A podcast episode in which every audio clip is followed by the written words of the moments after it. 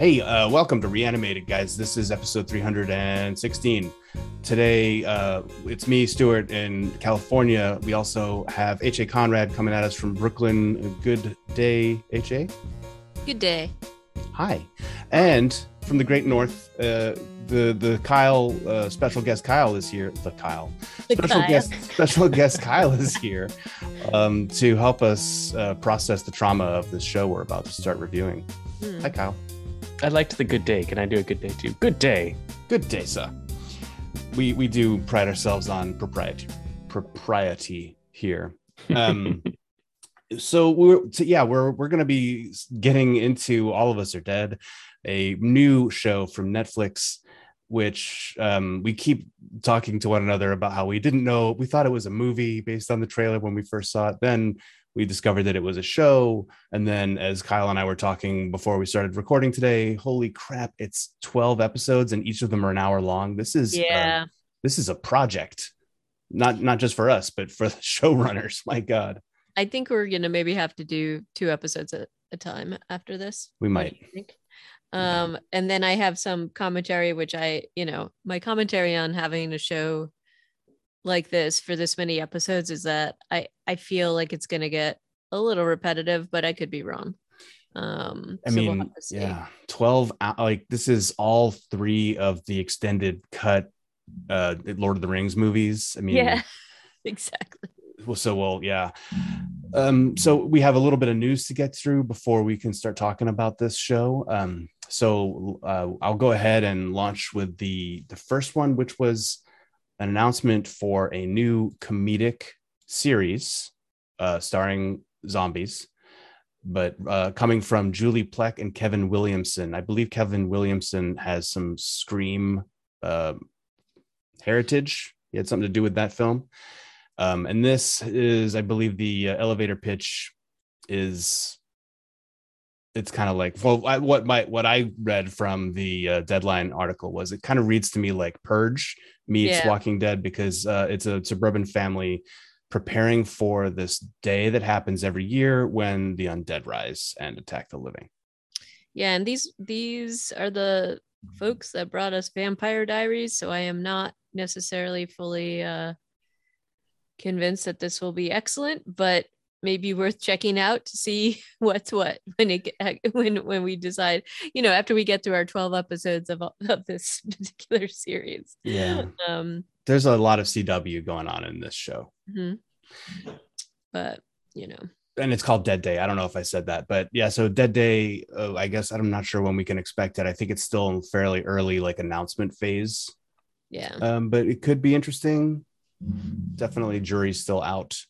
This uh, news article has very kind of like um, generic quotes from everybody involved. Like, Dead Day combines an exciting high concept Yep. premise with relatable characters and real emotions, said Lisa Katz, president of scripted content for NBC Universal. Like, this it's just like, Yeah. there's nothing specific there whatsoever. She probably gave that same quote about six different shows that day.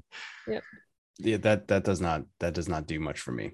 it actually felt like a pitch like that particular description it was just like is this what you used for your pitch and getting this off the ground i don't know um An emotional, unexpected, and totally bingeable.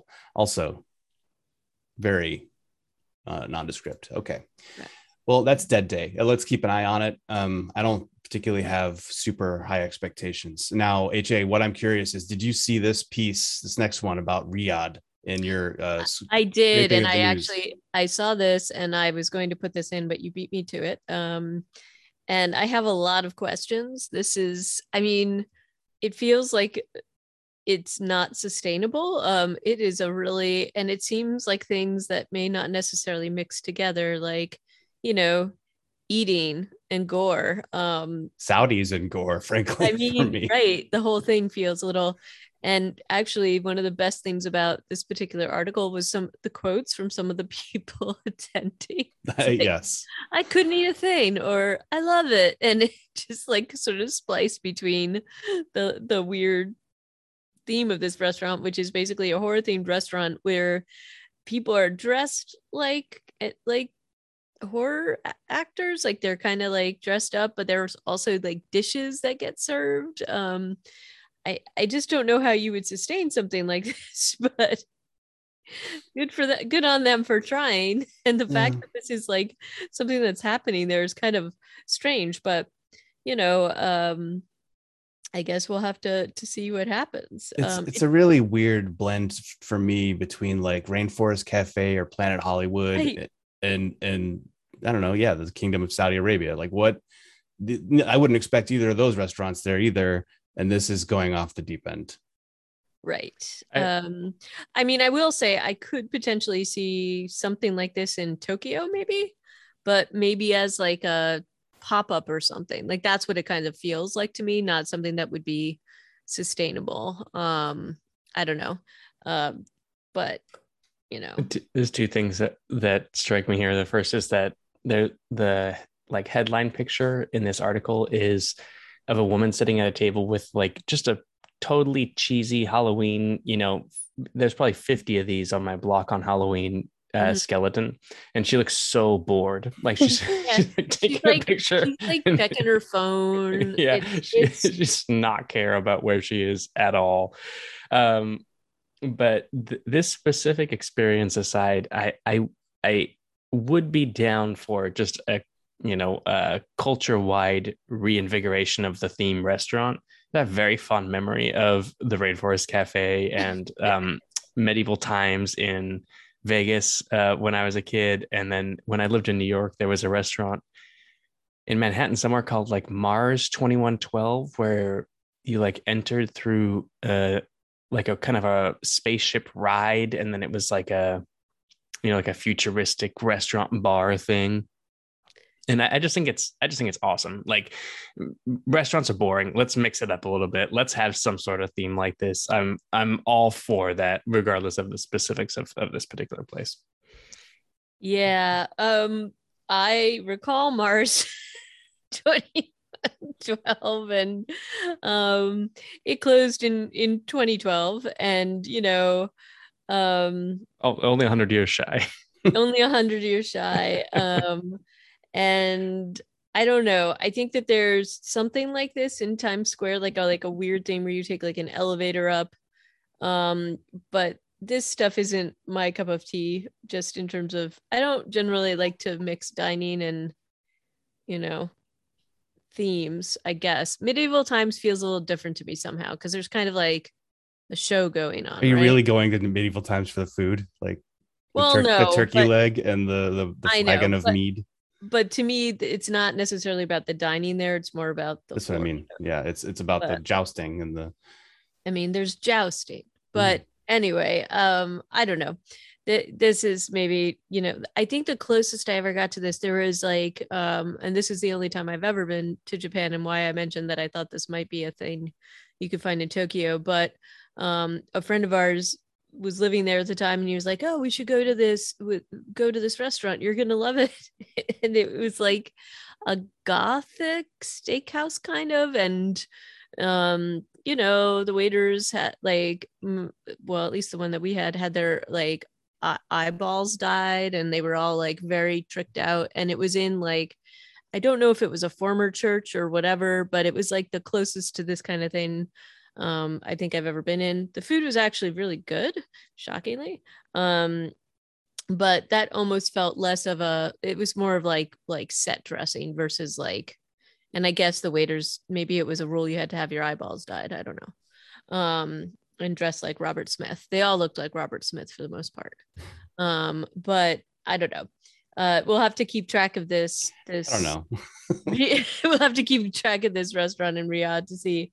Like, I just want to know how, like, your day of getting ready. It's it's really horrible to be a waiter anyway or a waitress, and then to have this added element as part of your getting ready. It, I mean, there could be a movie just based upon the wait staff here, in my opinion. So, Also in New York, what's the diner where they sing at you? Oh, the Hollywood? No, no, no. Moonstruck? Um, um there's it was it's i don't know if it's still there actually Chicago, That- you just that- have uh, restaurants where people insult you, like Ed Debevic's and uh, the Wiener Circle. That's just that's just uh is that that's not a requirement of their job though. That's just like extracurricular, right? oh I think, it, I it- think it might be a requirement. Wait, you Okay. talking about the singing or the insulting? No, the singing. Yeah, at uh, at uh, there was one restaurant where like musical theater kids would would go work because it, it was a requirement that you sing. Yeah, it's the it's um, it's the start uh the Stardust Diner, uh Ellen's Ah. Stardust Diner.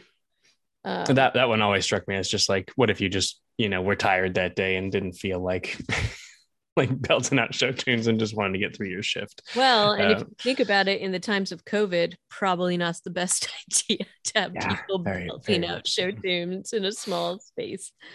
Maybe they just have to hum quietly. yes, well, or like just cue cards. Imagine that I'm singing right now. Uh, We've anyway. replaced all of our singers with mimes, uh, so enjoy the show. Um, in, in in video game news, uh, I don't know if you remember HA or Kyle, if you've if you ever heard of this uh, this game. There's a Walking Dead game called Saints and Sinners. It's VR only. Uh, so I I had kind of relegated it to the VR world, which has never really taken off to the extent that people thought it would. Um, but this is the first Walking Dead IP video game that I've heard of getting a sequel, other than maybe mobile games, which are always more popular than they deserve. Um, so Saints and Sinners is getting a sequel is the big news, and to me that's just impressive because I haven't seen anything else good come out of this IP for for video games. And a lot of the time, when you take an existing IP like Marvel or Star Wars, those video games don't tend not to live up to the hype. yeah, I mean, I think you and I talked about this when there was like a trailer out for whatever. I mean, it Mhm. looks good, so people seem to be excited about it. Yeah, and and As- the, the demo that we looked at, I remember like it, it you were like crushing skulls with Yeah, your no, it was hands in. VR, uh, and so that seemed really engaging. But uh, I wasn't sure, you know, because I I just I don't even know what the sales numbers are for like Oculus and um, the other VR headsets and which one this is on. But I can't imagine that they're moving like massive numbers. Um, yeah, I I don't know. Well, I guess we'll have to to wait and see, but people seem to be excited about it, so I guess we'll have to see what what excited enough anyway i mean this is also i don't know how much amc has to do with uh, with rolling these things out but they they continue to push out uh walking dead tv shows regardless of the quality so Right. or the audience Hmm. Uh, that is true. That is true. Um, and speaking of other Walking Dead spin-offs, uh, the next and last bit of news before we hop into our review of All of Us Are Dead, or the first episode anyway, um, there is a sort of spin-off graphic novel coming out in June. There's a trailer for it. It's called Clementine, and it's based upon the uh, one of the Walking Dead video games, uh, the Telltale game storyline. Um, and uh, the trailer is actually kind of cool to watch. Um, the thing that I got a kick out of, which I did know, that, like I had heard this before I saw the trailer, but there's like an Amish kid sidekick, which I just think is hilarious. So, um, and he looks great. He looks great. But the- yeah amish kids could probably wield a scythe pretty well uh, good with their hands yeah so i am you know um i i i might check this out when it comes out. Um and this is by tilly walden. Um and she's done she's done a few different graphic novels um and ha- actually has kind of a cool background. Like as a kid she was like a competitive figure skater. And so actually one of her one of her graphic novels is about that. Um and actually she was inspired by scott mccloud took a workshop with him and that's how she got into um doing you know like manga and all this other stuff. Um so, so when it, there's just one name on the cover of a graphic novel. Is is this person the story the writer or are they the artist or how do you She- usually in this case she is both. So she is the creator writer the penciler and the inker. Um if somebody was else was involved they both both of them would be on there. Triple threat. So she's everything. Um but uh yeah so i'm i'm gonna have to put this to in my notes to check out when it actually comes out I mean, I've I've played a couple of those Telltale kind of point and click adventure games about The Walking Dead. I did not get to all of them, but the story was pretty robust, and Clementine was one of the more captivating characters. And you kind of got to see her grow up, I think, at least into tween years Yep. uh, during that show. When you first meet her, she's like a little kid, like eight, uh, which is kind of terrifying for the zombie apocalypse. i know and this is this is definitely a ya comic and that it's supposed to be sort of continuing the storyline, I guess, after whatever the storyline was in her storyline in the game, wherever it ended. So, um, and oh, sorry, there was one more item um, that I missed. Sorry, go ahead, Stuart, because this is your, oh, your no, deal. it's it's really just me going ee, which is that uh, Dying Light 2 comes out on February 4th, and I'm pretty excited to check that out. And if you don't recall, that is the game of zombies parkour uh, night and night and day, and your choices have um, in the, in in Dying Light two, your choices in the story will have um, are supposed to have uh, knock on effects in the environment. Like you choose to support one faction over another, and that faction's um, like ethos gets reflected in the landscape. Like if they are environmentalists, suddenly there's more green. If they are industrialists, the city is darker and smokier. I think is kind of what I remember from the trailer that I saw a while back. But yeah, that's coming out soon. And um, you know, environment aside, it does have fast zombies and nighttime scarier zombies. So I'm pretty excited about it. All right. Well, I'm not, you'll have to tell us all because I'm not this, as you know, and it's not because I don't like games. It's definitely I like games eh, probably too much. And if I get hooked, I will get hooked. And so, um, you know, I, I have to to leave it. I had to delete like Tetris for my phone because that's how how bad it is. That's pretty weak. I know. And that's not even, you know, one of these really involved games. So also uh, last night I did my first Wordle before going to bed. Mm, I think it's boring personally. I think it's kind of lame, but as, I'm super addicted to the Wordle. Really, come Yeah. on, it's no, so it's exciting. it's super fun. Um, but uh, for uh, traditional style video games, I play about one video game very slowly every like over the course of like two or three years. So Okay. so I'm like slowly working my way through God of War, which came out in like 2018 or something like that. It in just got released on- bits. It just got released on PC. Are you playing it on your PlayStation? Yeah. Yeah, it just got Wait. released on PC, so it's been in the news a lot lately. So Kyle, do you like but when you play, it's not like you like can stop yourself from playing, right? Like you can't you don't you're not like I need to stay up through the night and finish this, right? No, it's more like it's more like I I you know m- my wife doesn't want to watch what I want to watch that night, and she wants to watch her own show, and so instead I play a video game for an hour. Like that. That's like I, it's in tiny little dribs and drabs for me right now. Yeah, well, I'm not capable of doing that. so better better leave that off my my roster. Um It looks like can I can I jump backwards just for a minute to Clementine? It looks like she is uh, an amputee. Is that am I understanding this Oh. picture right? Uh, Is she? um I mean, there's a long, rich history of Walking Dead characters who are amputees. So, She has some sort of like uh skate looking thing on. on oh, her she foot. does have a foot missing. Um I guess I missed that, Kyle. So well done. Maybe that was in the later games, but she certainly had have. both feet last time I saw her. Yeah. Hmm. But It's a- given, given that we now know that the the main creator of this is a figure skater, I think it's kind of funny.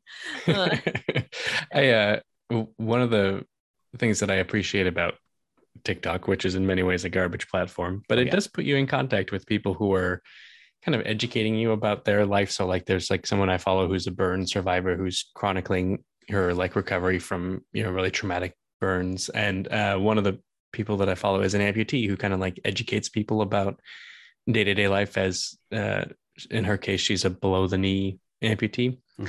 um, and it it is actually extremely painful uh, not surprisingly to, to be an amputee. And you know uh, your that part of your body is not supposed to directly support weight. So you get you know pain in your in your uh, in your like amputation site and skin infections from it being closed up all day. And she has all these special like silicone little wrappers and stuff that she has to put on her legs. So like the walking dead has never been big on like uh, the day-to-day mechanics of how these people are like you know eating showering keeping themselves safe not succumbing to you know just regular run-of-the-mill illnesses Right. right? um, but uh, I'm just particularly uh, you know, my, I'm just reeling a little bit at the idea of of how this would work in in this sort of environment. yeah, that's yeah. that's a great point. And and honestly, Fear the Walking Dead kind of started to hit hit on this uh, about a season ago when Garrett Dillahunt's character finally got a cavity and you're yep. just and i was just yeah i had been saying like this guy eats werthers like they're you know like he's chain smoking. Um and finally he got a cavity and like pulled his own tooth. But again there was no like infection story. He could have just died from that. And i think we have mentioned we'd mentioned that when that was that storyline was on the show. Yeah, just, just like clean water alone you would just constantly have dysentery you know? Mm-hmm. oh right. Or like whatever. Um i don't know if you you all ever watched the show um it was like uh, with Les Stroud, and he he you know he did these. Him and his wife like early on in his career would go off, and they're like, "We're gonna live off the land and whatever," and you know they were both ill for a really uh, long amount of time, uh, and they both apparently had had uh, is it Giardia? Oh god. you know because they were drinking just from like you know a fresh mountain stream and whatever so i just think um it would be fun, not fun, but more interesting, I think, for some of these shows to touch upon that stuff. And dental care, certainly. I mean, that's a huge thing. Um, yeah. that that people could be eh, succumb to something that doesn't seem all that obvious. Um, but um, I also have to note before we get off to the Clementine thing, now that we're back at it again, apparently part of the, the story is that they they are they're traveling to Vermont, which of course is near and dear to my heart, um, and they're gonna be like uh, converting a ski resort into a like sanctuary. I like it. Yeah, I'm on board with that. Um, but anyway, shall we jump in? Yeah. Um, let's uh, let's kick this thing off. So all of us are dead. all 12 episodes of the first season. We will we will do our best here. Um director i believe for the entire series is the same gentleman person lee j uh, lee j q. Oh yeah. Normal uh korean show um you know warnings uh, up front. We can't pronounce any names and i'm really sorry about that. And i actually watched this episode twice that we're going to talk about today once with the original korean um, and subtitles which is usually how I prefer. And then once just with the English dub, which actually I'm gonna say, guys, it was pretty good quality. Um, unless you already unless you watched it that way too, you know. Mm, um, I watched that, it. I just watched it with the English subtitles. So well, I watched it that way just to see if um, it was going to be more or less intelligible, and I think just for the names, it was a little easier to to nail those down because it's English, English, English, then person's name. name um, as opposed to when you're listening to the Korean, it's really hard to even pick names out of some of those sentences um, for the longer ones. Uh, okay, so here we've got uh, the. Let me just talk about the first four members of the cast who I think they're on some of the posters, and by the end of this first episode, you have a re- uh, you kind of start to realize it's complicated with them. Um, and so our leading one of our leading men is named Chong San, um, named after the restaurant Chong San Chicken uh, and he, he, is played by Yoon Chan Young. And then we've got Nam Onjo, his next door neighbor and his mega crush, uh, and she is played by Park Jihu. Uh, Choi Namra is class president, has like one line in this episode. I think they're gonna have to build her up a little more. Um, and she is played by Cho Yi Hyun. And then there's Lee Soo Hyuk, otherwise known as Bear Soo, and that's probably how I'm going to refer to him more often. And he is played by Park Solomon. And I've already seen some articles saying that he's the breakout star of this show. Oh yeah, well I think they were certainly propping him up to be that in any case. He's tall, he's handsome, yep. so yeah. Uh, so those are, I think are our main four, but there are there are a lot of other characters. There's a ton of characters in this show. Some of them right. I think died. I want to mention uh, like the just talk about one of the main bullying characters. Oh um, God. And I also maybe like the the mullet guy. Yes, and yeah, and, that guy was so evil. I, I hated that dude. Uh, Gui Nam is the name of the mullet bully, and I also want to point out I saw this whole thing that mullets are coming back, and I was just like, why again? Yeah. And weren't they just in a minute ago? Yeah. And the thing is, is that I feel like it was deliberate to give this guy a mullet to make well, him the bad guy. Each bully has a kind of a distinctive look. You've got the leader bully, who is weirdly the shortest one of them. I don't really oh, understand yeah, but that. He's really evil. But he's spiky hair uh, to me. That's yeah. in my head canon. And then there's tracksuit, um, who was kind of like a he's really tertiary. But yeah, mullet might be the worst. Mull- Yeah. Mullet's the worst, and then there's like reluctant bully who's like doesn't really want to be there, but they keep sucking him in. Yep. Well, it- and then and we can't uh, we have to I mean the um the the girl bully who is a main piece of this story from the rooftop. Um Is she? well yeah, she's on there and well, let's just say I mean she's uh, look, we can talk about this as we talk about the rooftop scene. No, no, but I want to clarify this. Is she track pants, tracksuit pants? Is she first zombie girl? Yeah. Yeah. Okay. I thought she might be, but I wasn't I couldn't. Okay. Okay, Yeah, we can we is can keep talking about it. yeah, which is also why, you know, dad bio teacher guy is not really all that plussed by the fact that she's like having some problems. Um, so anyway, um, but Honestly, the, that that rooftop scene, it's raining. She has an umbrella. Like there aren't a lot of shots of her face. I thought so. It was kind of challenging. Yeah. Um, but she does say something key and makes it oh like even worse. A scene like the whole thing is horrible and tragic and um you know uh jinsu is the the character we're seeing bullied here and he's a main part of the story obviously. Um and it's it's horrific. Um there is a lot of hit over your head sort of uh symbolism on the roof. You've got the sort of cross um and that's like the one of the main opening scenes you see like the cross in the puddle and all of that and There's a Um, swastika on a flag up there. yeah Did you guys notice that? It only it's like because it's raining, it's not very windy, so the flag doesn't blow very much. But there's Right. a red swastika, and I don't know if it was one of those like good swastikas, the ones that are going the opposite direction, or Yeah, so I mean the way it was it- like I I don't know if it's what we think it's supposed to be, but I you know, so I don't want to draw too many conclusions. I don't think it's um cuz it is, you know, it can be like It's it's a common symbol in in like, East Asia, Buddhism and yeah. other stuff. So I don't know. Uh, but it it would be kind of weird to have that up there with the cross. I don't know. Anyway, e- uh, either symbol with the cross, I guess, is a And can we talk about this shot also? This Oh, first yeah. shot for the Amazing. scene, with the scene of this young man getting beat up, um, is it's like a spinning, Mhm. going up and down. Uh, it's technically a oner, right? Or but Yep. there are a couple of maybe places where they could They switch, Yep. but um, pretty impressed. I was I had to go back and watch it twice, three times. I guess. Um, I did as well, and that is one comment I will make at least about this first episode. And I don't know. I mean, there's 12 episodes, so we we can see what happens. But I felt like the um, uh, whoever is doing the the artistic direction and the the the filmography in this is like whoever the director of photography is in this. It's pretty. It's pretty high quality. Uh, Um, yeah, I would say top tier for a TV show.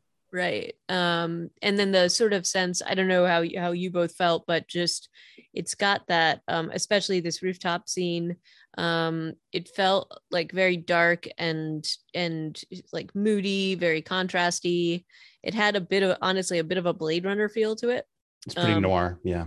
yeah um you know so so i i just thought it was very cool the way it looked despite the horrific content of this first scene um and it is you know i would imagine if you are listening to our podcast you're okay with these kinds of things but i would say at the outset this is a pretty to me this was a pretty difficult thing to watch and i'm sure it will only get worse um Yeah. i was actually more bothered by this than later on in the series. Really? I thought the later stuff Yeah, I was thought the later stuff was really bad. Yeah. it's pretty bad but this is I mean, this is more this is more like hands-on. I'm beating you up it, to the point of I don't know where they were trying to get him just to like lie down, probably to defeat. But yeah he kept maybe getting he kept getting back up because also he's a zombie. Maybe like Yeah. this is definitely a big question mark for this show. Is what is is his name Jinsu? yeah this is What- Jin. yeah. Is he like he's clearly part zombie? Well, so uh, that comes to it. There's a bigger question. And so I, I don't know, like part of me wonders if they retrofitted some of the ideas of COVID with this because there are some very specific things they do with the virus, or at least I suspect they are doing. Um, because they're like later on the show, as we see different people infected with it, there's clearly different timelines and different ways people are being infected, right? Mm. Because you see some people that are turning really quickly and other people that are bitten and just kind of hanging out. Well, or I don't know hanging the, out for a if- little while. If like you're talking about Anjo, I don't know that she was actually bitten. I'm not talking about well, I don't know if she's actually bitten, but the the nurse was bitten pretty solidly. Mhm. It takes a while. Correct. So- yeah, That's- I, that's I, I had I had some some real questions about the conversion, you know, the the the zombification timeline because it's not it's not upon death because a lot of these folks weren't injured enough to die, and it's not in some cases it's like pretty much instantaneous. Maybe it has to do with like concentration of whatever parasite or virus is is causing this but for the guy on the rooftop um, it really seemed to be kind of unlocked by the, stress of the situation Yeah. Right. Yeah. Yeah. So anyway, I think we're probably going to find out more about it, but there's definitely some questions I have, and I think that is an interesting idea that it's interact. Maybe the virus is interacting with different people in different ways, and depending on you know various factors, maybe you are affected by it differently, Yeah. um, which is a very COVID thing. But I don't know if that was just them being really, really. well kingdom also dabbles in this right because um the original the re- rean- reanimation plant if you just uh ingested it uh, and then you turned into a zombie after you died if your bite would not raise other zombies you were just uh you were just a killing machine right. but when they put the uh, the flesh of an infected person into the soup and then ate it, Then, yeah. apparently that lent a cannibalism element to. And I know that these shows are not related, but I'm just trying to draw a, a connection Yeah. and maybe the Korean zombie mythos here. That that once they ate the the cannibal, they basically ate people meat, and then they all turned and were cannibalistic uh, monsters. i think there's i think there's kind of two possibilities here one is that they're going to dive into this really deeply in the upcoming shows and we'll kind of understand what the true mechanism here um and that is here and then the other possibility is that the difference in this episode was just for the purposes of tension building and i think this show is very tongue-in-cheek. It references other zombie Yep. uh, forms of media so it's not like one of those shows where like uh, we talked about this with midnight mass. It's like the, the guy's obviously a vampire and yet nobody says whoa a vampire. So they must be in like a world where there's no vampires. This is definitely a, a world where there is zombie media and people kind of like quote unquote understand or get how zombies work and so um I think that kind of reflects in its approach to the audience as well, where they know that this entire episode we're just on the edge of our seats waiting for a mass zombie event, and they keep it to the very last moment. So there's all these places where like that, you know, that it could almost happen, that it doesn't quite, and it could almost happen, then finally it happens. And so, um, it, maybe the it's just for you know plot convenience sake that some people take you know a day like the um like the girl who got chained up to the radiator and other people it's like instantaneous we'll, we'll just have to wait and see Well, I think we're going to find out. I mean, there's clearly a lot of data that we, they tease us with. So I, it's going to be, it's just a matter of time, I think, before they go into some kind of an explanation. Um, but I did like how even from the get-go, we get to see at least the, the, the seed of what the beginning of this is with, um, with Jinsu and, um, it, you know, just in how he, uh, how he, we see that he turns the group that is bullying him isn't totally aware of what has happened clearly um, because they just see him fighting back. But i thought the effects um, i will say when he when he sort of stands up and does the weird back cracking thing um, i thought the choreography was really cool here. Um, and it's creepy and weird and so you know that more weirdness is going to come um, but i did like how they lined this up and um, the other thing I thought was impressive, but also just a good way of storytelling is just, you know, he gets thrown off the roof. This group is nonplussed, like they're kind of sociopaths, right? Um, and then you have this this girl, um, um, th- the girl bully, um, Yun Ju, basically saying, "Oh, you got me wet," like not paying any attention to the fact that they're they're beating the crap out of this kid And on the way down into the alley, like a drop that no one would have survived, nobody. No. Um, he hits a sign, yeah. like and shatters it. And so What do you think of the CGI in that? It- it- I thought it was a really smooth transition. It's like the Yeah. first. It's the first cut from the one. The one shot. Yep. Is, uh, is him going off the side and hitting the sign, and and I know that you guys have been a little more critical of the um the CGI in shows like this because we did talk about the Ocean of the North. Uh, that that deer. Did you feel that it was up to par, up to your standards? I, I- loved it. I thought this was fine. I think this was totally fine. This I- this I- shot I- I and the thought- one of the nurse running out of her office, I Oh, thought were yeah. really good. Yeah. Like way, like getting a practical effect and turning it into CGI and then back into practical. I thought was kind of interesting. Maybe more with the nurse than with this shot. I, I was I was a little bit cool toward the oner. I thought it was a little over the top, and I, and I couldn't quite figure out why it was so. I don't know. It, it felt a little self conscious to me, but the ragdoll physics of this guy falling off the roof, I thought that was awesome. I thought it was like a really a really clean effect, and Yep. and same with the nurse. Yeah. Oh, the nurse was so good. so, um, and then, you know, it just kind of keeps building this. Like, I also thought that, you know, like, like, and then just like playing right into the hospital scene and you get to you know the way they played this was awesome because you hear the doctor talking about all the injuries that he has and you know his dad's kind of like oh this is not good. Like because he can overhear him and kind of sneaks into the the area where his son is and then you know you just get a little bit more and more and it's it's brutal and awful but the way of this the way that they un, like sort of roll out this story i thought was really effective It's it's very Um, mysterious, and I think there's a lot more for Mr. Lee to do on this show. And I like his character so far. He's not he's clearly not a villain. At least I don't think he's a villain. Um, maybe he will turn out to be a villain after I say that. But I I, I really want to know more about what his what his game is. And he's the science teacher and Jinsu's dad. I will say so. Mr. Lee goes to the hospital where he, you know, is convinced to dispatch of of um, Jinsu with a Bible, which is there's your symbolism again from the rooftop. Um, Did and- you think and- an exorcism scene was coming when he held up the Bible? I, you know, I was kind of like, whoa, what is this? Are they doing something very different with this? like, is and then no, he the just Bible? then he just beats the beats the heck out of him with that with Yeah. the Bible.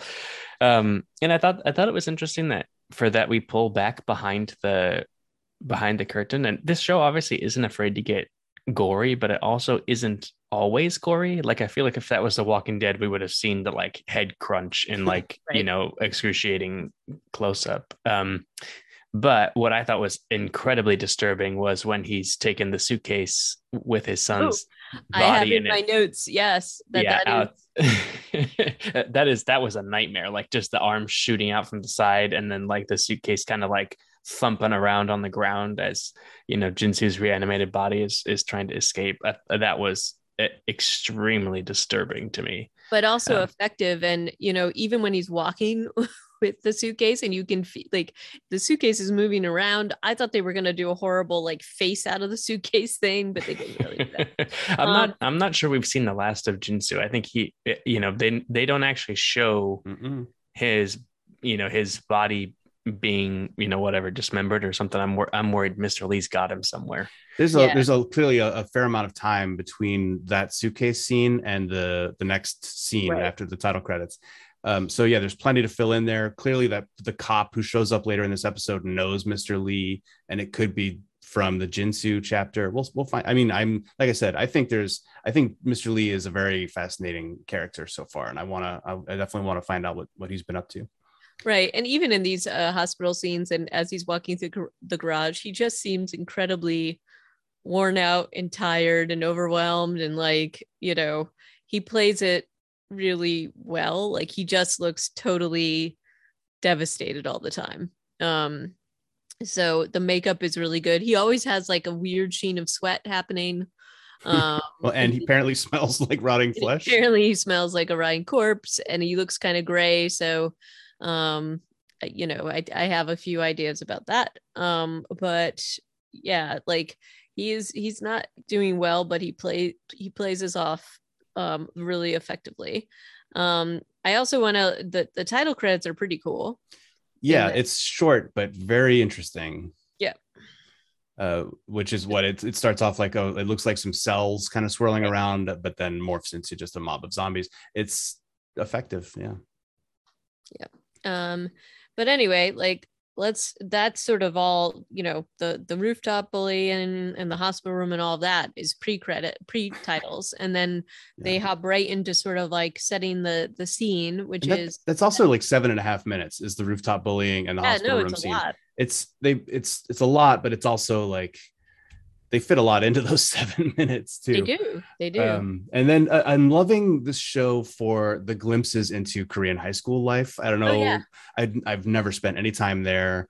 So yeah, like the even the chimes that they play for things, I love. Yep. Uh, the the fact that they have a school cleaning day apparently, I think is really, really cool.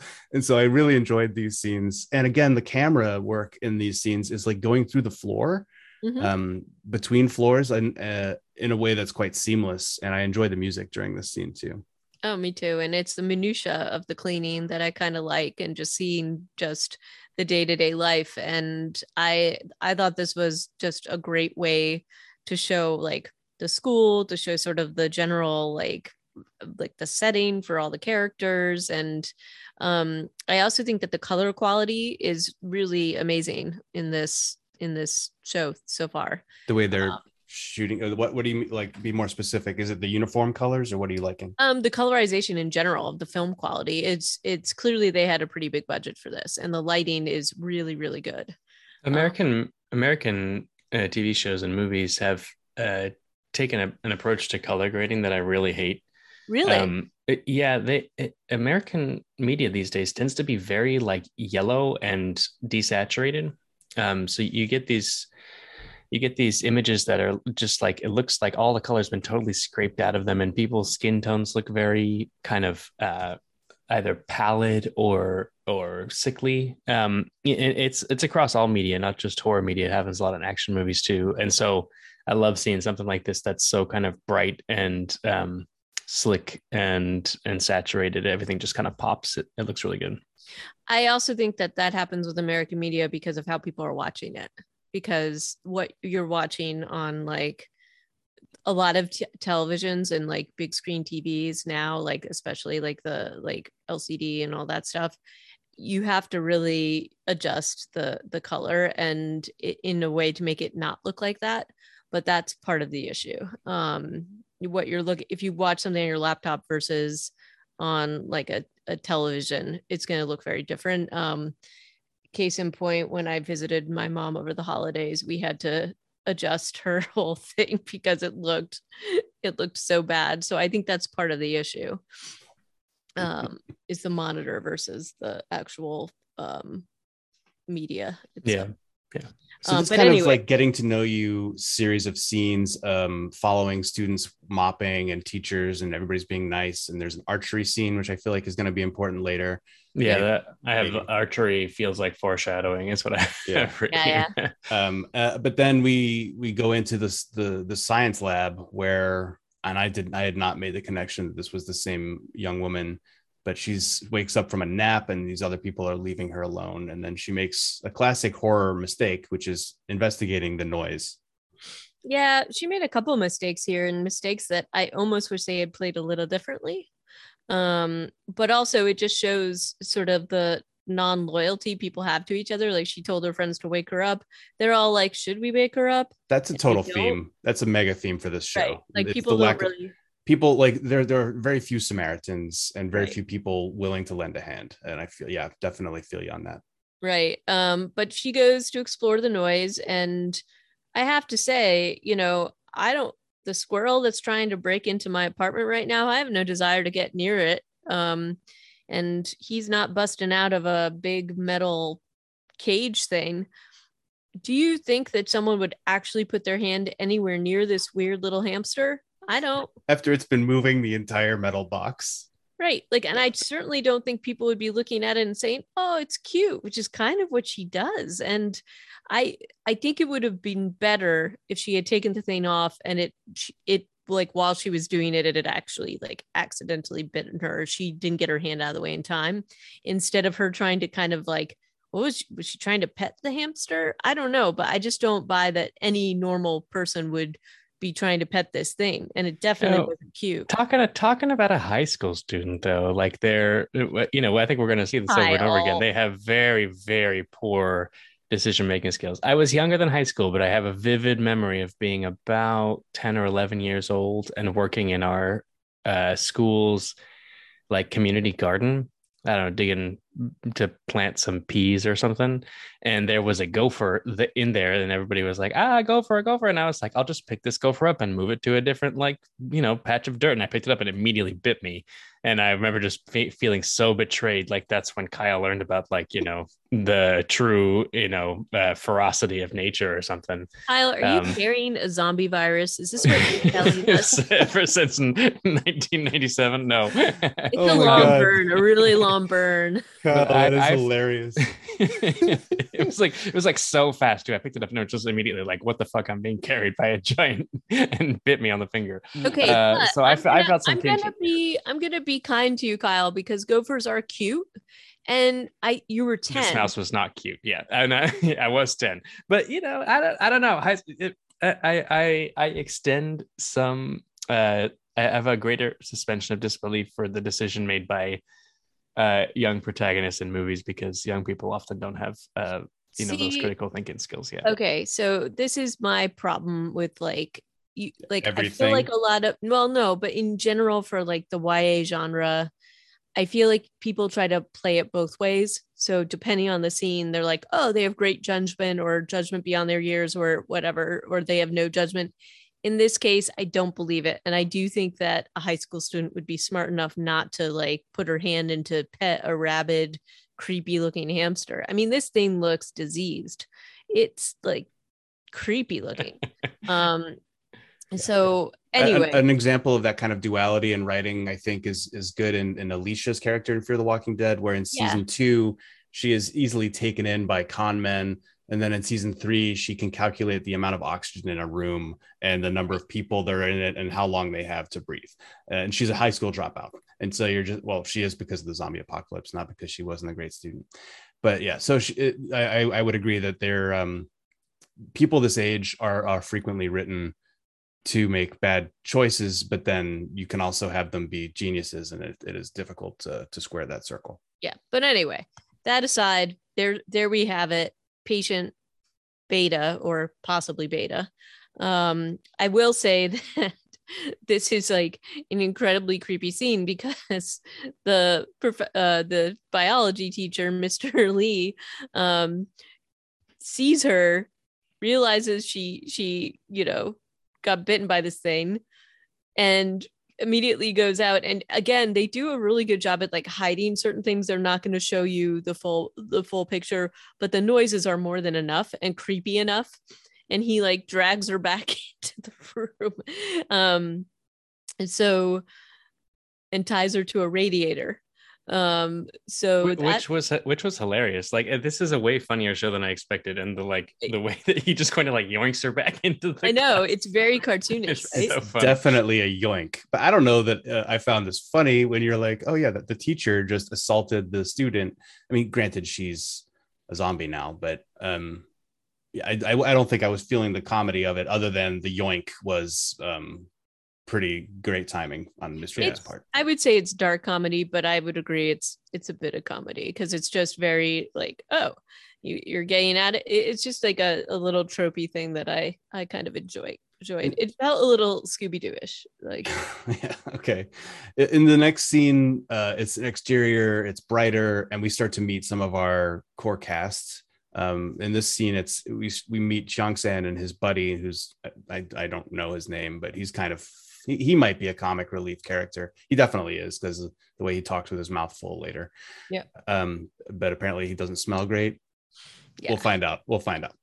Uh so they're you know they're all talking about Chongsan his mom's restaurant and and how they've moved and are going to do a reopening but they've kept the name Chongsan and he really doesn't like that because that's his name. He's like mom why can't you change the name of the restaurant? God you suck. Uh, and we also meet Anjo uh and they what do you guys think of the Anjo Chongsan relationship do you are you do you uh ship them do you like them Are they are they too familiar? Can they never be star-crossed lovers?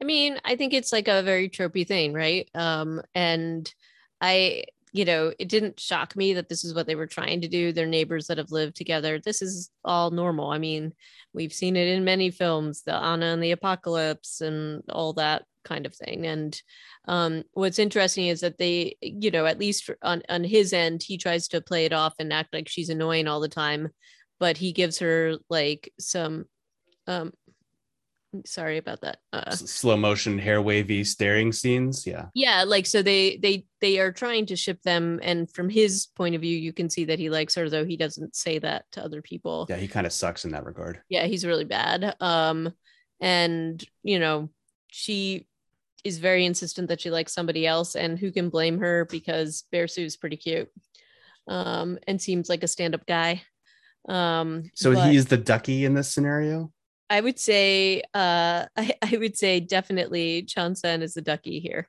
Hmm. Don't you think? I, I like their I like their their dynamic. It feels very believable to me, Yeah. including the fact that he's you know pretty much a doofus about everything. he is a doofus. And I, I the first time i watched this episode i was like you know i like i like the way that they can punch each other uh, or she can Mhm. kick him and they're still friends afterwards. But um i also think yeah they're just really uh they're they're broken as a like they don't communicate. She's not very good at communicating with anyone. She frequently or at least a couple times in this episode says something like oh my god what am i going to do? And the person she's talking to is like what? What do you mean? She's like nothing I know, but the, but you know, her friend, her friend that she she has these interactions with, you can see why because once her friend finds out, her friend like pretty much broadcasts it to everybody. sure. So, um, but it is very teenagey in terms of that kind of stuff. Um, and like any good uh YA show, we've got you know Chongsan liking Anjo, Anjo liking Bearsu, Bearsu liking uh Namra, and so you know but nobody at this point likes each other. Um, only that that uh the little um the the very sweet bullied students um that we see in the second bullying scene. Yeah. they they do like each other but well d- it's does she like him enough because i that that's a that's I a don't know that she scene, likes too. him enough, but she definitely likes him because she pretty much says that, like two two nerds liking each other. How pathetic is that, you know? yeah Um, so Yeah, and here we're getting into like the really kind of like m- m- fucked up stuff that's happening at this high school. Like, right, uh, you know, th- th- I think one of the reasons why I wasn't too disturbed by the opening scene was the lack of context. Like, I didn't really Right. know who any of these characters were or why they were beaten up on this dude or anything.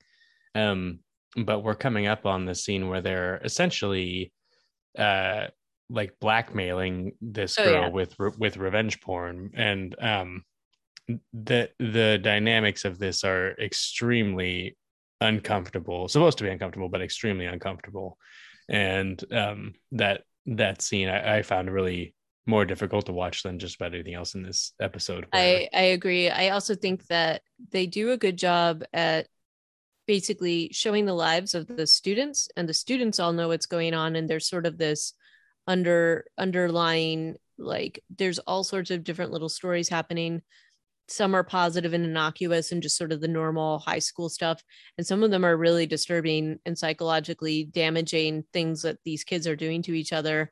And the adults have no idea of what's happening And so yet- it's all yeah. basically happening under the adults noses they're not providing any it, any sort of help or assistance and the students are kind of on their own in this little microcosm of a high school um, except you know i would say the one sort of ex- not that they know what's going on but um Anjo's dad like they have the little breakfast scene and he's basically i mean this is a little negative he's like you're gonna suck on your test oh god i love that conversation i love it Well, so that's much okay. That just eat eat healthily and be happy. You don't need to worry about test scores, Yeah. which you know, your, at your least- grades don't matter when you get into a car accident right? At least he's not like pressuring her on that point, but a little encouragement might be okay too. yeah they're they they have a pretty messed up relationship too um i i enjoyed these breakfast uh the breakfast scenes here um Yeah.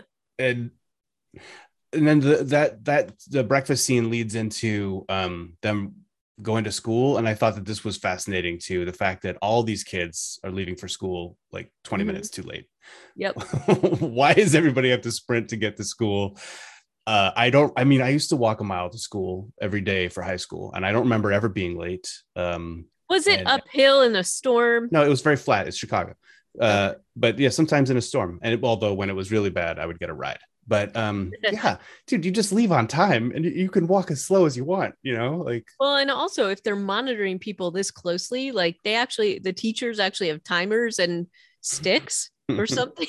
like, I don't know. It seems yeah. pretty extreme to me, but Yeah, I would have struggled here. I was like the kid who was always getting like a note sent home being like, your child has exceeded the max number of, you know, tardy arrivals they can have in one semester or something like that. So I, yeah, I would, I would, I would have been getting wrapped on the knuckles a lot. uh, I just thought that those scenes were were funny, but also another like interesting glimpse into uh, what might be a normal thing going on in uh, in Korean high school life. Is this like Right. like desire to jaywalk into traffic to get to school on time?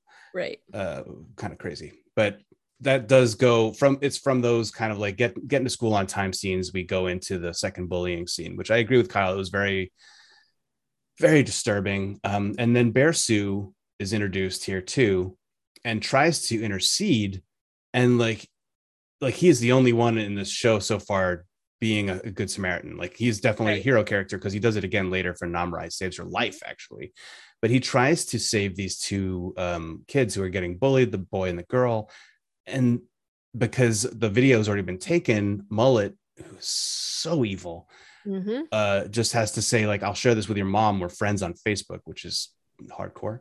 And they're like, they voluntarily go back into the the bullying chamber uh, of this construction site, and Bear, Bear Sue has to walk away. Like, well, uh, I guess that didn't work out, and and it's kind of incongruous to go from that to him getting hit on by Anjo, um, which I thought was kind of an interesting juxtaposition for the show too.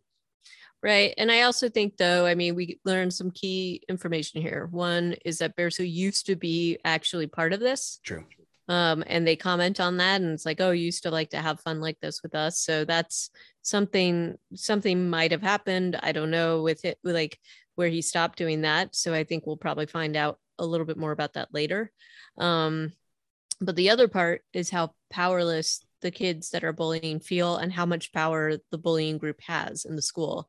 And we do see more of this later like um this this girl in the scene is later on completely bawling her eyes out in class as this as mullet guy um uh is writing like slurs on the back of her shirt. And granted it is mr lee so he's got other things going on but he does not stop we nom he doesn't even notice it uh from like he doesn't notice that this kid is like basically right behind her and she's bawling her eyes out. And so you kind of understand later like why these kids are not willing to pull themselves out of this because basically she says this is only going to get worse later. We might as well just deal with it now um which is a pretty horrible feeling for somebody to have I get the Um, impression Mr. Lee is trying to help in his way with his really scary story about viruses, but uh, it doesn't have the effect that he's hoping it will have.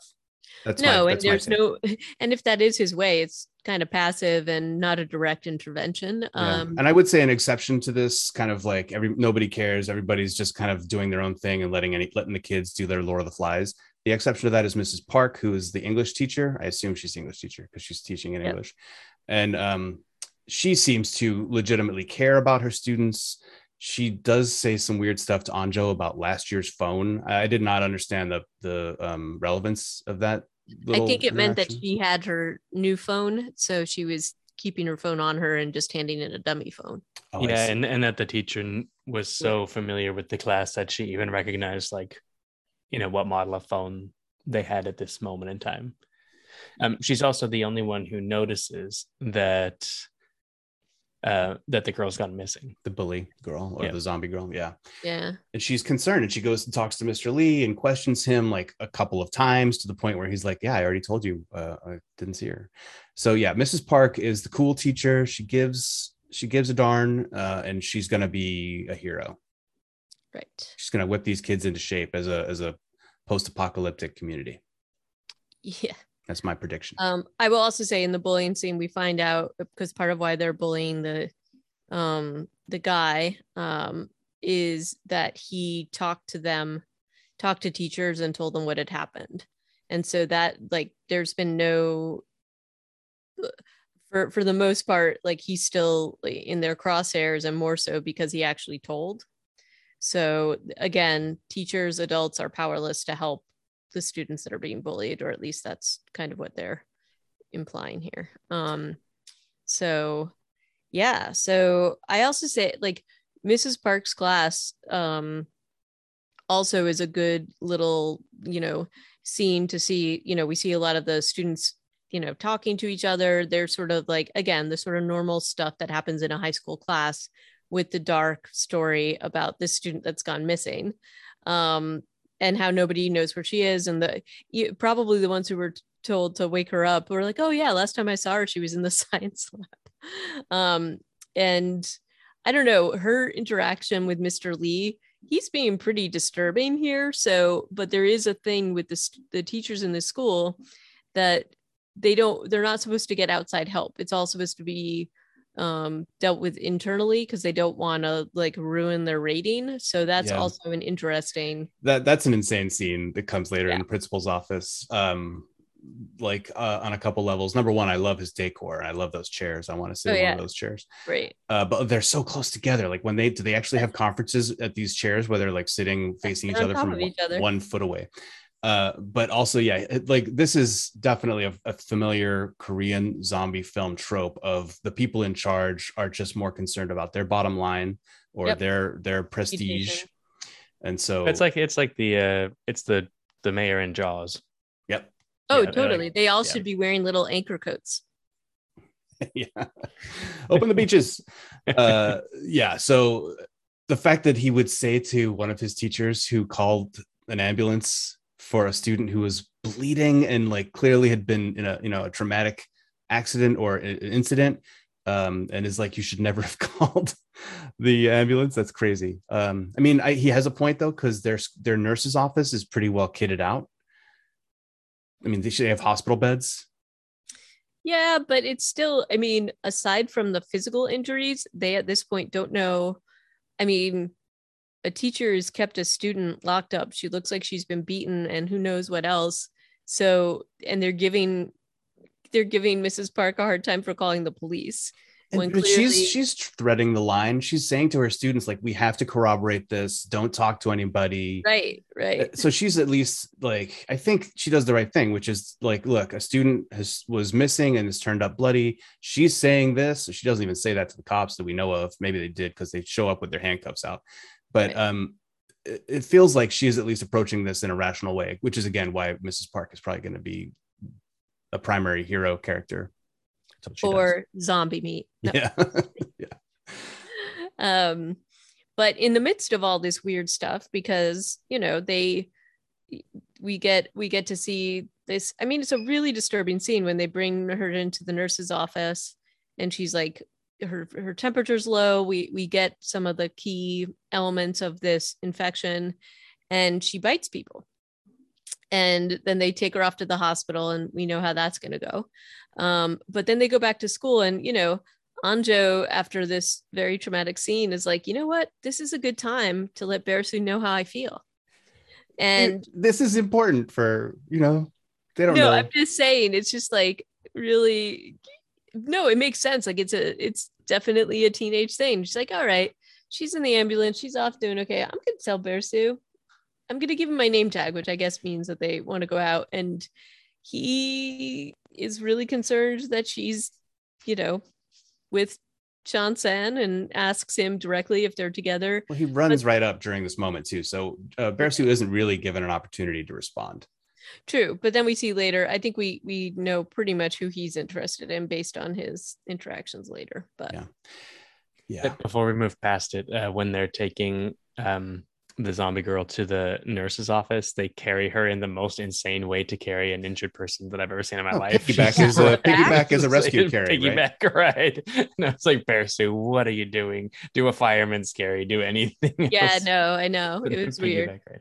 And then secondly, um, and, and I guess we'll get there, but like you said that she's biting people. Did did she bite people or just person? Because if Nam got bit, it's taken a really long time to develop into anything, right? Like, uh, so the nurse definitely gets like really her forearm like munched on, and that's why she is about to convert here pretty soon. But Nam's got her arm wrapped up for a, like a good 35 minutes of this episode she describes no apparent it, signs. She describes it as a scratch, right? Yeah. I mean, in the in the scene, it looks like there might have been teeth on flesh contact. Uh, and Bearsu also describes it as she just got hurt trying to get away or trying to help yeah. um, the girl.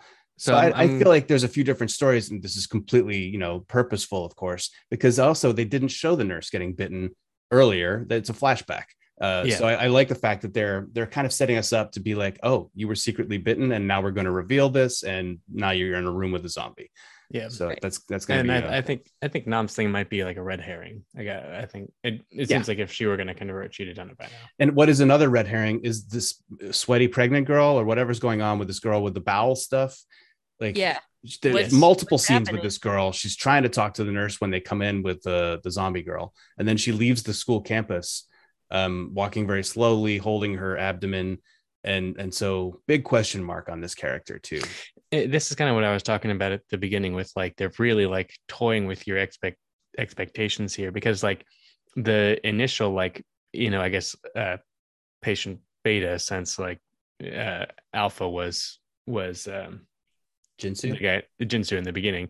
Um, but she gets carted off and, and taken away to the hospital. And so then life at the school goes back to normal for like a good couple of hours with, you know, the kids kind of going back into their own little worlds for a while before we get the the true outbreak. And and so during this time is when I really had the most like, where's this gonna come from? Like where what from what like avenue are they uh, is is something going to happen here and of yeah, course I'll it ends admit, up being the nurse I I admit I thought something was going to happen um, with Anjo. I thought it was going to be her because of how much they were playing up the the bandage. I do think she something happened to her. I think she is infected because of something that happens at the end of this episode.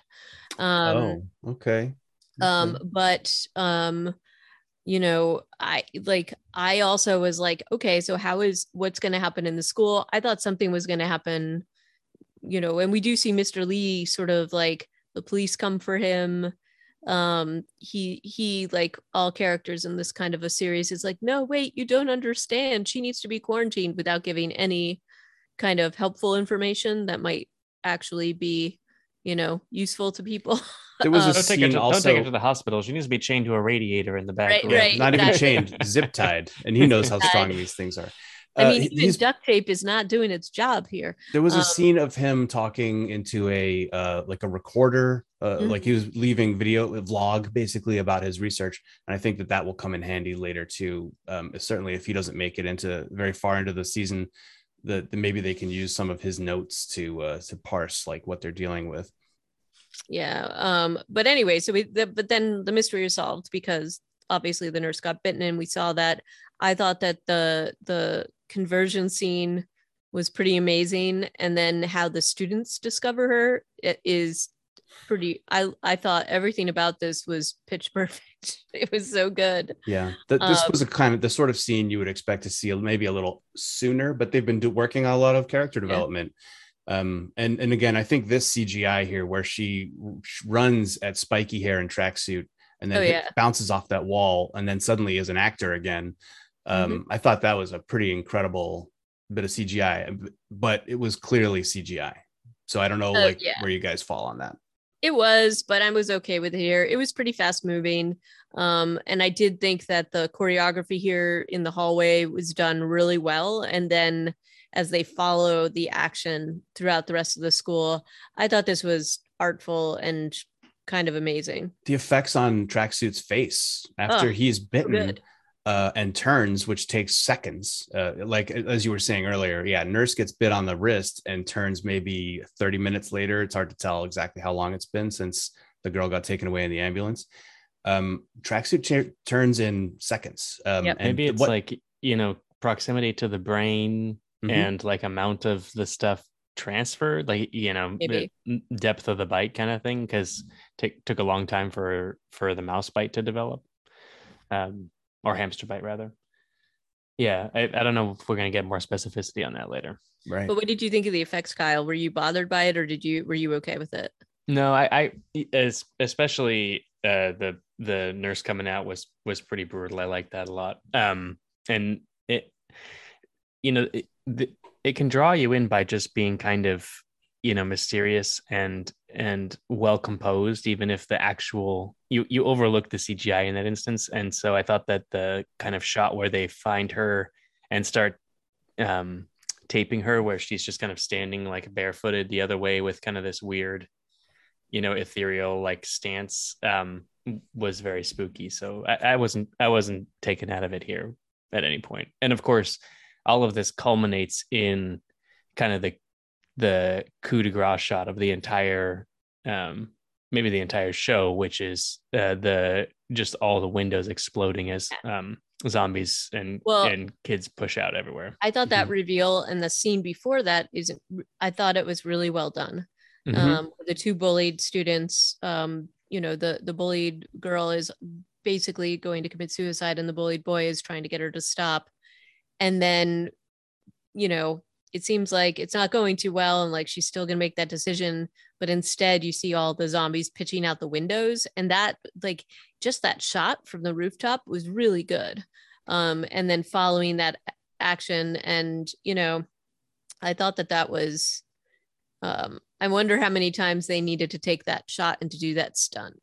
it's just because it's pretty, it's pretty action, and all of this. I mean, pretty action heavy, very quick moving, um, and then just mayhem, kind of like spreading throughout the school.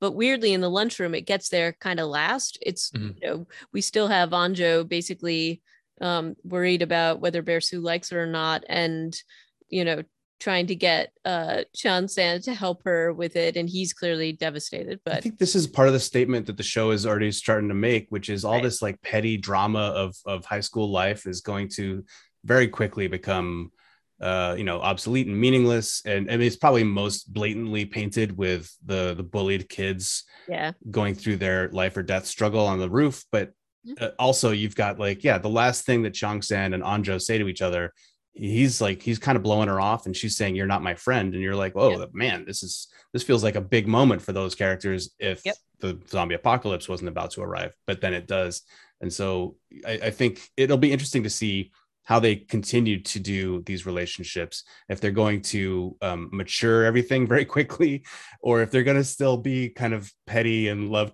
quadrangly about it. And i'm yeah kind of, i'm not i'm not so sure. I, th- I think that part of the um theme of this sh- show is likely to be that even in the zombie apocalypse you know these these uh petty things are still or you know these these kind of smaller concerns are still very important to to high school students i, I think this i think they're going to double down on that because otherwise i don't think they would have spent so much time establishing all these dynamics in the first episode very carefully between all fair these, point. these characters yeah but speaking of smaller concerns, the squirrel is again trying to get into the apartment, so if you can hear that. I'm sorry. no i can't Um, I'm gonna leave this episode to then go turn into a zombie, apparently. um but no i think you're right kyle i think that's they're definitely going to have those contrasts i think throughout these this whole series where it's going to be you know the sort of weird sort of navel gazing type themes versus life and death situations and i also think that that's going to probably set apart certain characters right i mean we do see that uh, Chongsan does care for Anjo um, we do see that Bearsu is interested in, in Namra, and then he indeed saves her. And he, at this point, is one of the only character, uh, teenage characters we've seen that has has actually helped other Mhm. other kids in the school. And so I think we're going to probably that is probably going to be one of the main themes of this whole deal. For Um, sure. Yeah. Cause Anjo says to Chongsan, like, why can you not help me even once? I mean, she's asking for help getting Right. him to give up his love for her, which he's not going to be able to do. But still, yeah, the, the point stands. Um, and so HA, you hinted at this a moment ago, but when the zombies break into the lunchroom, Anjo is kind of frozen in terror, and a zombie gets right up on her and roars in her face. And then we cut to black and credits. So you're thinking because of that slight hesitation that we Yeah. haven't Mhm. seen, you think that she's infected. Yeah, because I feel like they made a point of showing how immediate it was with everybody else. She's sitting there as like a sitting duck, and that zombie is not immediately attacking her. And hey, maybe I, I feel like she's a main character, and so we're not gonna see her bite it yet, but maybe I'm wrong, so to Yeah. speak. Um, but it seems like there was enough of a pause and almost like the zombie was smelling her or something. And so, and we know about the corpse smell on the teacher and about, you know, the the patient, the beta patient or whoever the the the girl that was locked to the radiator. So I feel like there's something there that maybe she's infected and it knows. Um, and therefore the virus, it's not the it doesn't want to spread it because it's already been spread to her.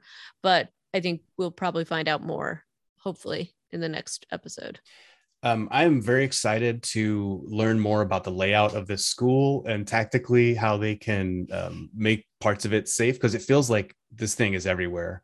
Maybe there's a floor like an admin floor where it, it hasn't gotten yet. I was really hopeful that this pedestrian bridge was going to be like a great choke point. Um, and so I, I'm really looking forward to seeing how the honestly also the set how gorgeous like it's Oh, yeah. it's, it's big it's by this giant river the exterior shots i think are really nice um i think this set if it's one place it might be multiple places in a, and like you know a studio but um uh, or a set in interior but um i'm looking forward to seeing more of the school um and and you know next steps of like barricading stuff off and how they're going to make it work Well, and I mean, pretty much every room that we've seen has an enormous number of windows or glass, and that includes the lunchroom. The only place we've really seen that doesn't is the teacher's lounge, which is also why they are helpfully ignorant or not so ignorant as we find out about what's happening. I mean, we have Mrs. Park arguing with the the principal about, you know, he's all upset because kids are calling and saying zombies. And he's like, let's just keep it quiet. And they don't seem to be fully aware of the melee that's happening outside, or some of them do. It's just a really weird scene. Um, but helpfully they can't really see outside of this lounge. Like it's pretty blocked off. have So- you have you seen the next episode aj No, not yet. okay i thought that that scene happened before the outbreak oh maybe yeah No, because he's like the the principal is like. Have I seen the next episode? I don't think so. uh, because that this principal's office scene happens before spiky hair and tracksuit find the nurse.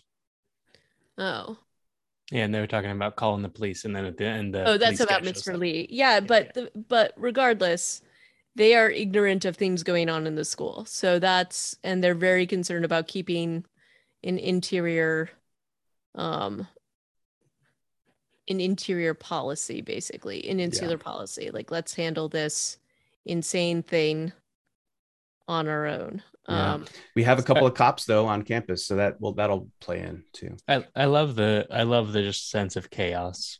You know, um, the the the situation turns from you know non-existent or manageable to just total chaos extremely quickly, and and the way that was filmed was was very satisfying. I thought to to close out this episode.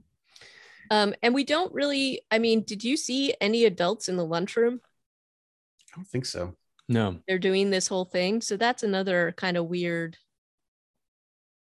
piece. Those are really tight, tightly framed shots though. Like it's usually just of kids' faces. I feel like maybe there are some with kids in the background, but um, but even like, wouldn't there normally be Yeah. some kind of adult supervision?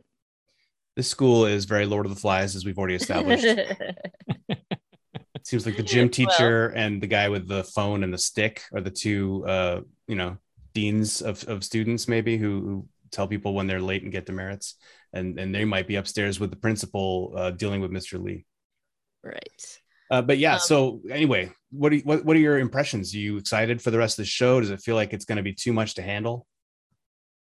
Kyle, I'm excited. I think it's I, I'm I'm worried that uh like AJ said with with 12 episodes it'll kind of start to get a little repetitive, but we'll see where it goes. I I really um it could it could broaden out in directions that that we're not expecting and so far I'm enjoying it and it's it's I it's not too serious which is kind of nice. You know, it's just it it's more just kind of like entertainment to, at this at this point in time, which which will be fun.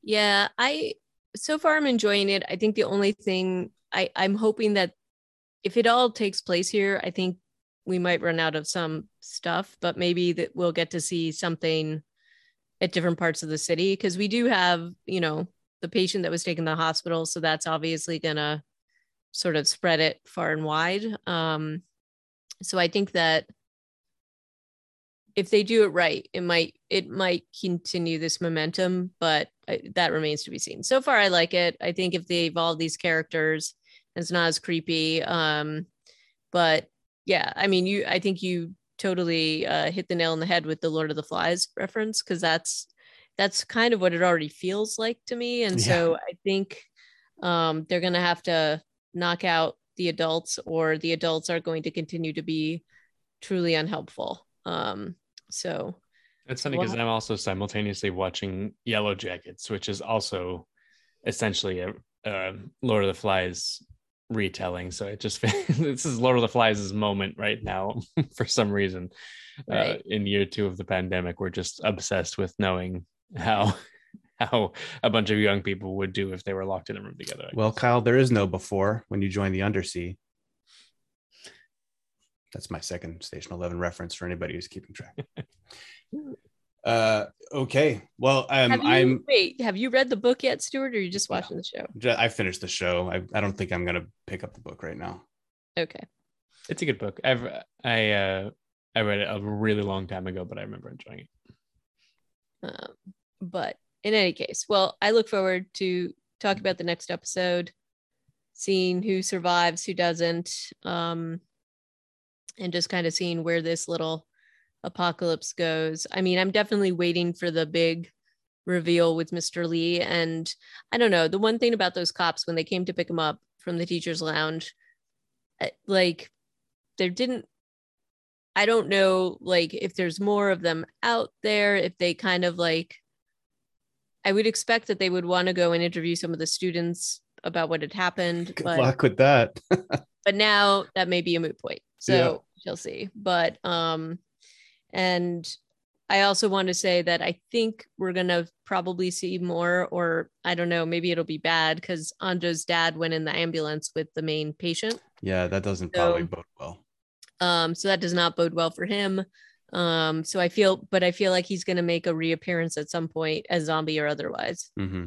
So, so we'll have to see about that. But overall, I'm I'm okay. I'm enjoying this. Like I think that the the way this is done, um, seriously, I mean, South Korea is doing an incredible job with content, and uh, they're really they're really challenging i think everybody else because this is this has been this is a pretty good production well, it's the willingness to invest this much into a project right. like this. You couldn't, I mean, other than Zack Snyder, who then went on to make a, you know, a prequel about safe jacking, uh, cracking, which made, I just watched Army of Thieves this week and I was like, I don't understand. I do not get it, but um, it's a fun movie, but I don't, I don't get why does it have to be in this universe? Yeah. Um, like nobody else is willing to put that much money into zombies and south korea right. is obviously really uh, really into it right now so uh, i'll take it yeah, agree. Yeah, it feels to me like you know it, a lot of it's based on you know um, manga or anime, so maybe it's not as like quote unquote original as it feels, but it it really feels to me like you have to go to South Korea to get a lot of kind of original storytelling. Like everything in American media right now is like adaptations or sequels mm. or remakes. And so I think the success of things like Squid Game and Parasite and this are just that they're you know totally original uh, ideas and and movies that are being made with with you know reasonable budgets mm. well we were also kyle we were also saying that like the production companies and, and things that have set up there they are investing a lot of money and then also um, the talent pool um, yeah. in South Korea for effects and all of that. I mean, they are basically like, hey, we're we have the opportunity here to do these kinds of projects, and the investment is there and so they really are making i think um, just incredible strides in terms of um, the the types of things that they're putting out and the stories they're putting out and i do think i agree with you i think their strength is that they're putting out original content versus remakes and retools um, of older content and i kind of wish we would see more original content overall um, mm-hmm. and i i mean look I, I think apple TV is doing a lot. Um, but there's still obviously um in general i think that the tendency is oh well this this like fan base is really a rabid fan base so we're just going to kind of keep doing the marvel storylines et cetera et cetera. Um so i don't know. I i'm enjoying this this this new competitor. I think i think it's going to be especially for the zombie genre and the horror genre i think it, it's going to be really something to see what else comes out of here. Yeah. I haven't been reading all of the uh, critical response but i'm seeing a lot of very favorable headlines and rotten tomatoes is currently rating the show 100% uh, critically which is only based on like eight reviews i think. But um that's that's great. And so i think uh you know there might be more to come as as people have a minute to to watch the whole show. It's only been out for a day as we record this. Right. Um but we will continue to review this. And and i, I think it'll be great if uh, if folks out there who are watching wanted to let us know what they think about it. You can get at us on the twitter reanimated pcast you can email us at reanimatedpodcast at gmail.com and our show notes are online at reanimatedpodcast.com um, Kyle, thank you so much for joining us. I hope that uh, you have it in you to do a couple more of these, if not the whole 12 hour run. For sure. Pleasure to be here. Thank you for having me. Yeah. And uh, so do we want to, what do we want to do a couple the next time? Is that the idea? I'd, I'd be, I mean, it might be a, a lot to, to process, but maybe we can take a slightly more thematic approach to it. Um, yeah, I'd be up for it. I mean, yeah, I think we should do that. And if it does become too much, we can cut it up. But, you know, I mean, there's just going to be the rain and the screaming next time, right? That's all it's going to be. Just 70 minutes is the next episode of running and screaming. I can't wait. Okay. Uh, let's do a sign off. Kyle, you get to do one. Okay. Do you want to do the first one? Uh, no. Do you want to go last? sure. All right. Uh, so thank you again for tuning in, and we'll we'll uh, we'll be back with more. All of us are dead next time on Reanimated. So ta ta. Yep. Until next time. Ciao. I don't have one. uh, see you next time.